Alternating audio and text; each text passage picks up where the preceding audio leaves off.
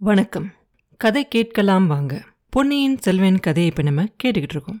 மணிமுத்தா நதி வெள்ளாத்துல வந்து கலக்கிற இடத்த தாண்டி ஆதித்த கரிகாலரும் அவரோட தோழர்களும் பரிவாரங்களும் போய்கிட்டு இருக்கோம்.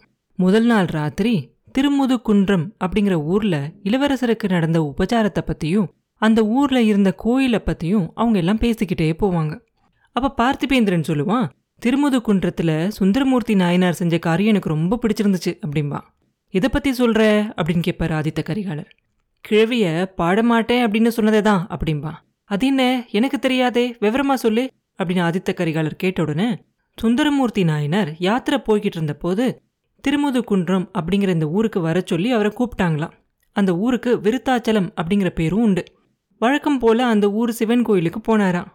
பட்டரெல்லாம் நாயனாருக்கு சுவாமி தரிசனம் செஞ்சுட்டு எங்க ஊர் சாமியை பத்தியும் பதிகம் பாடணும் அப்படின்னு சொல்லி கேட்டாங்களாம்.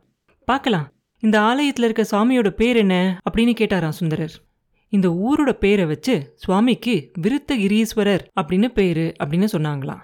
நாயனாரோட முகம் அப்படியே சுருங்கி போச்சான் போயும் போயும் கிழவரையா பாடணும் அப்படின்னு மனசுக்குள்ளேயே நினச்சிக்கிட்டு போகட்டும் அம்மன் பேர் என்ன? அப்படின்னு கேட்டாராம். விருத்தகிரீஸ்வரி அப்படின்னு சொன்னாராம் பட்டர். சுவாமிக்கு தான் கிழவர் பட்டம் கட்டினீங்க. அம்மனையும் கிழவியாக்கிட்டீங்களே. கிழவனையும் கிழவியும் என்னால் பாட முடியாது போங்க அப்படின்னு சொல்லிட்டு சுந்தரமூர்த்தி நாயனார் கோவமாக கோயிலை விட்டு கிளம்பி போயிட்டாராம்.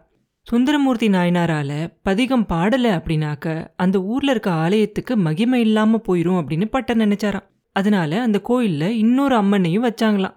வச்சு அந்த அம்மனுக்கு பாலாம்பிகை அப்படிங்கிற பேர் வச்சாங்களாம். மறுபடியும் சுந்தரமூர்த்தி நாயனார் இருந்த இடத்துக்கு போய் அவர்கிட்ட இந்த விவரத்தெல்லாம் சொல்லி மறுபடியும் திருமுதுகுன்றத்துக்கு வரணும் அப்படின்னு சொல்லி கேட்டுக்கிட்டாங்களாம். சுந்தரமூர்த்தி நாயனாரும் பெரிய மனசு பண்ணி அந்த ஊருக்கு போய் பாலாம்பிகையையும் விருத்தகிரீஸ்வரரை பத்தியும் பாட்டு பாடினாராம். இந்த கதையை கேட்டதுக்கு அப்புறம் ஆதித்த கரிகாலர் உடல் குலுங்க குலுங்க சிரிச்சாரு. பெரிய பழுவேட்டரையர்கிட்ட வந்த கவிஞன் யாராவது ஒருவேளை சுந்தரமூர்த்திய மாதிரி சொல்லியிருப்பான் கிழவனையும் கிழவையும் பாட மாட்டேன் அப்படின்னு. அதுக்காக தான் அவரு நந்தினியை கல்யாணம் பண்ணிக்கிட்டாரு போல இருக்கு அப்படின்னு சொல்லுவான். இதை கேட்ட உடனே பார்த்திபேந்திரனும் கந்தன்மாரனும் விழுந்து விழுந்து சிரிப்பாங்க. அப்படி அவங்க மூணு பேரும் சிரிச்ச சிரிப்புல குதிரை மேலேருந்தே கீழே விழுந்துருவாங்க போல இருக்கும். சிரிச்சு முடிச்சதுக்கப்புறம் பார்த்திபேந்திரன் சொல்லுவான் கடவுள் ஏன் தான் முதுமை அப்படின்னு உன்னை படைச்சானோ தெரியல. எல்லாருக்கும் எவ்வளோ வயசு வரைக்கும் இருக்கணும் அப்படின்னு இருக்கோ அது எல்லாம் ஒரே மாதிரி இருந்துட்டு சாகிற மாதிரி பண்ணியிருக்க கூடாதா? அப்படின்னு கேட்பான். கடவுள் என்ன ஏற்படுத்தினா என்ன? முதுமை அடையிறதும் அடையாததும் நம்ம கையில தானே இருக்கு அப்படிம்பார் ஆதித்த கரிகாலர். அது எப்படி முடியும்? அப்படின்னு கந்தன்மாரன் கேட்ட உடனே அபிமன்யுவையும் அரவானையும் கிழவர்கள் அப்படின்னு நம்ம என்னைக்காவது நினைக்கிறது உண்டா? அப்படின்னு கேட்பாரு. அவங்க ரெண்டு பேரும் ஒன்றுமே சொல்லாமல் அமைதியாக இருப்பாங்க. தஞ்சாவூர் அரண்மனையில் சித்திர மண்டபத்துல என்னோட முன்னோர்களோட சித்திரங்கள் எல்லாம் எழுதியிருக்கோம். விஜயாலய சோழர் ஆதித்த சோழர் பராந்தக சக்கரவர்த்தி எல்லாருமே வயசான பிராயம் வரைக்கும் இருக்கிற மாதிரி அதுல இருக்கும். ஆனா என் பெரிய தாத்தா ராஜாதித்யர் எப்படி இருக்காரு? இளமையோட ஒரு வீர புருஷரா இல்லை? ராஜாதித்யர் சின்ன வயசுல இறந்து போயிட்டாரு. அதனால என்னைக்குமே அவர் இளமை நீங்காத பாக்கியசாலி ஆயிட்டார் நம்மள யாருக்கு அந்த மாதிரி பாக்கியம் கிடைக்க போகுதோ தெரியல அப்படிம்பாரு. மற்ற ரெண்டு பேருக்கும் இந்த பேச்சு அவ்வளோவா பிடிக்காது. அதனால ரெண்டு பேரும் பேசாமல் இருப்பாங்க. ஏன் திடீர்னு ரெண்டு பேரும் பேசாமல் இருக்கீங்க? சாவை பற்றி பேசணும்னு உங்கள் ரெண்டு பேருக்கும் பயமாக இருக்கா? இந்த உடம்பு போனால் இன்னொரு புதிய உடம்புக்குள்ளே போக போகிறோம் எதுக்காக மரணத்தை பார்த்து இப்படி பயப்படணும்?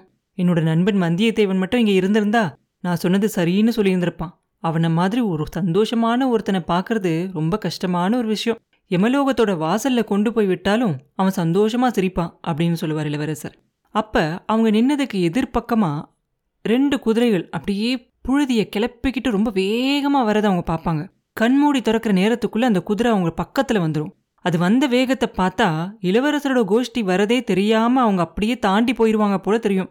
அவ்வளோ அகம்பாவம் பிடிச்சவங்க யாரு அப்படிங்கிறத பாக்குறதுக்காக கந்தன்மாரனும் பார்த்திபேந்திரனும் அவங்க வேலை நீட்டி வழிமறிச்சு அவங்கள நிறுத்துறதுக்காக தயாரா நிற்பாங்க ஆனா வந்த குதிரை ரெண்டும் அவங்க நிற்கிறதுக்கு கொஞ்சம் தூரத்துக்கு முன்னாடியே திடீர்னு நின்றும்.